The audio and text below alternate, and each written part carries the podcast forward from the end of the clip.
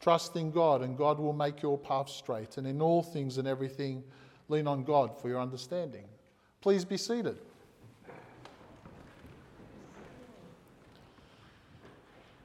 When we had our annual parish meeting a little while ago, I spoke about the way that Advent is a period of disruption.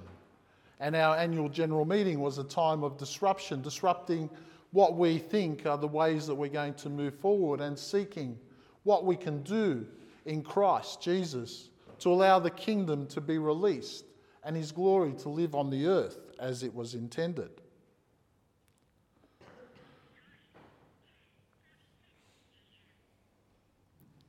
We live constantly in the promise that Christ will come again, that Christ will be with us, that our Saviour will never turn his back on us. And yet, today's reading is another sense of that disruption. John asks his, his followers to ask Jesus, Well, are you the one that's supposed to come? Are you the person that's supposed to be the Messiah? And Jesus comes on the earth and he's even disrupting this great prophet that, he, that comes to announce his uh, coming. This great prophet in John also has his ideas and thoughts about what the Messiah is and what the Messiah should be doing here on earth. At this point in Matthew's Gospel, Jesus has made us thoroughly aware, thoroughly aware of his ministry. He's preached, taught, and done many works of compassion for those that are burdened and afflicted. In chapter 10, just before this passage, we read about the disciples being enlisted and instructed on how to go forward in this familiar ministry that is an extension of his own.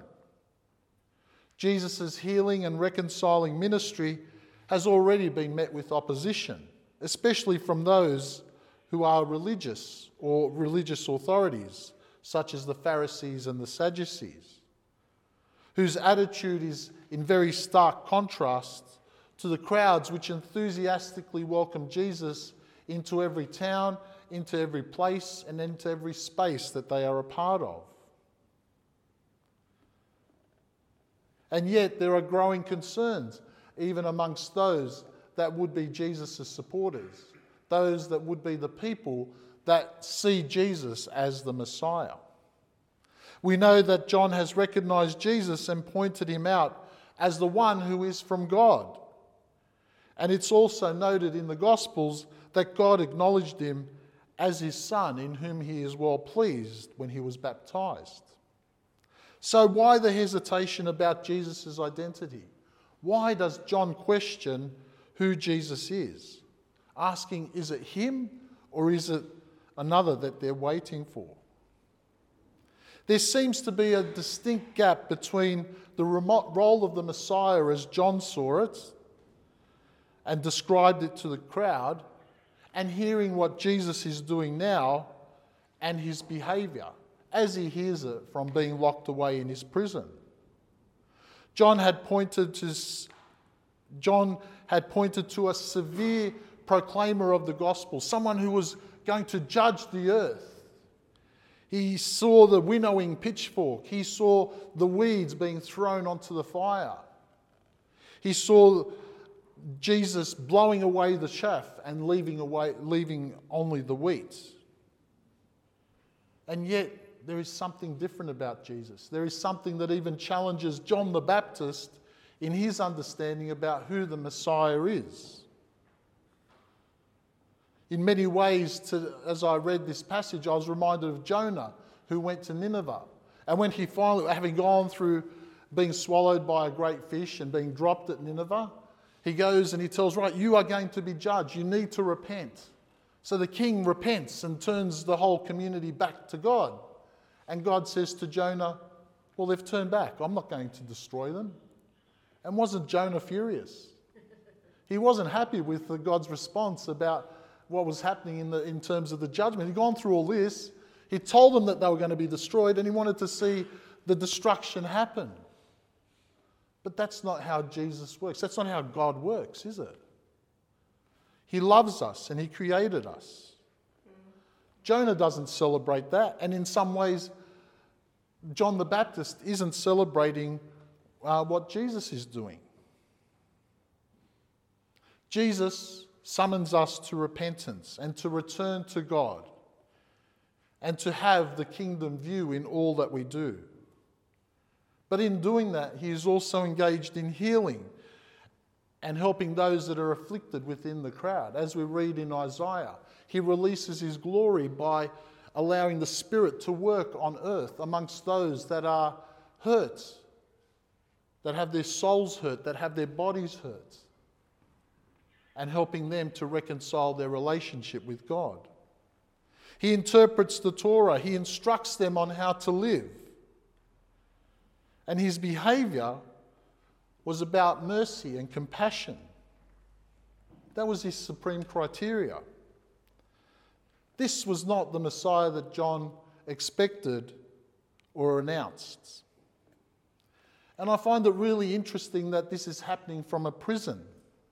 And people are bringing him info. He's locked away, so people are going to see Jesus, bringing him information, going to see Jesus, bringing him. It's like he's stuck in this, in this world. Now, for him, it was a physical prison.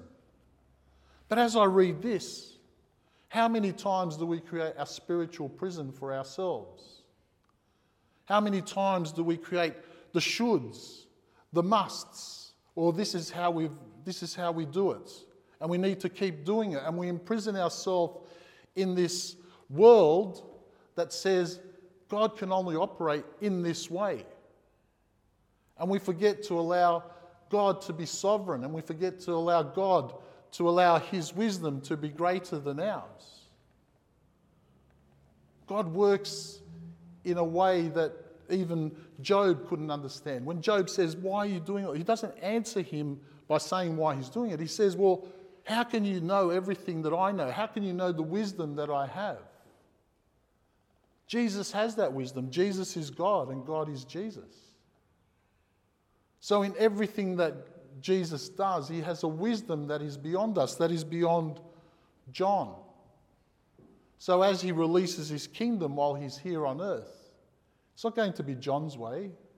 It's not going to be my way with all my shoulds, musts, and it's not going to be our way in terms of if we have any rules and regulations that Jesus needs to work through.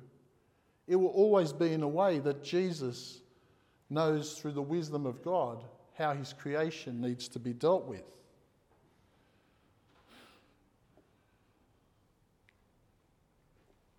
And this prison that we have has messengers coming to us. Very often, we'll hear people interpreting the gospel or sharing words about our discipleship. I know for many, many years I was told, Rob, you're going to be a priest when I was very young. And I kept getting the message from Jesus and knocking it back, you know, the, do the, you know, try and get the bat out, hit it for a four, hit it for a six. And very often it was, the ball was going off to the slips or to the wicket keeper and I was getting caught out all the time. So uh, we're all, I am deeply, I am one of those that would be deeply seen to be someone that constantly worked against Jesus and his will for my life for many, many years. I didn't, I wasn't the perfect disciple. I wasn't even a disciple at one point. I refused to acknowledge that there was any other way except the way that I could understand. And yet, God opened my mind to this existence of His power and His wisdom and His love for us in a way that I was truly blessed and now come to speak to you about.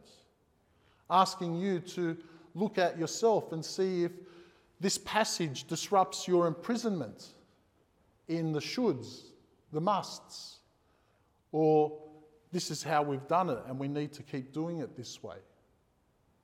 All those things are transient and change.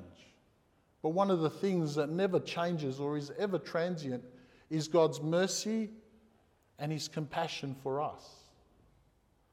Grace and mercy flow from the cross, the cross that Jesus was on. That is really the only truth. That is really the only must that we have to hold on. The should, the must, and the thing that we can only hold on to is that actually we have no power in this.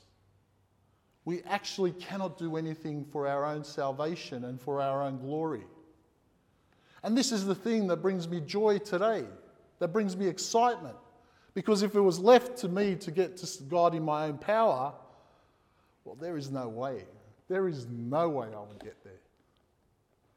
I couldn't even imagine how, what, what I would start to do to remedy all the things that I've done wrong. There is just no way. And yet, Jesus says to me quite clearly grace and mercy flow from my cross. Grace and mercy flow through our communion table to all of us. So hold on to that. You see, we can be the John the Baptist and have this image of what it must be to be a Christian or to be a, a person that believes in Jesus and come up with many rules and regulations. But when you come to the communion table and hold out your hand, at that point, when you partake in communion with Jesus, the only rule and regulation is that Jesus is giving you grace, Jesus is giving you mercy, and He loves you and cares for you and will never turn His back on you. And when we put out our hand, that is what we're accepting, isn't it? We're not accepting the rules and regulations that come with the acts of the Anglican Church, although I have to be bound by them in many different facets of what I do. We could be doing that in a park. We don't need a building. We hold out our hand to accept the grace and mercy that Jesus gives to us. And as I think about it today, on this day where we celebrate the joy of what comes from God, I cannot think of anything more joyous than knowing that there is nothing I can do to have my salvation and it is all in God's hands. Because when I think of it that way, I have true joy because I know that I will be with my Lord and Saviour one day. And for those of us that have that, I will, I will be joining you. And for those of us that might still be struggling from the prisons of our spiritual from, a, from our spiritual prisons and still be locked away in thoughts, I challenge you to step out. I challenge you to break down those barriers. And when you come to communion today, just hold out your hand. Think of no shoulds or musts or whatevers. And just take communion knowing that grace and mercy flow from the body of Christ into your heart, mind, and soul. And allow that to fill you up today. Allow that to nurture you today. Allow that to energize your faith as you move forward into this week. The Lord be with you.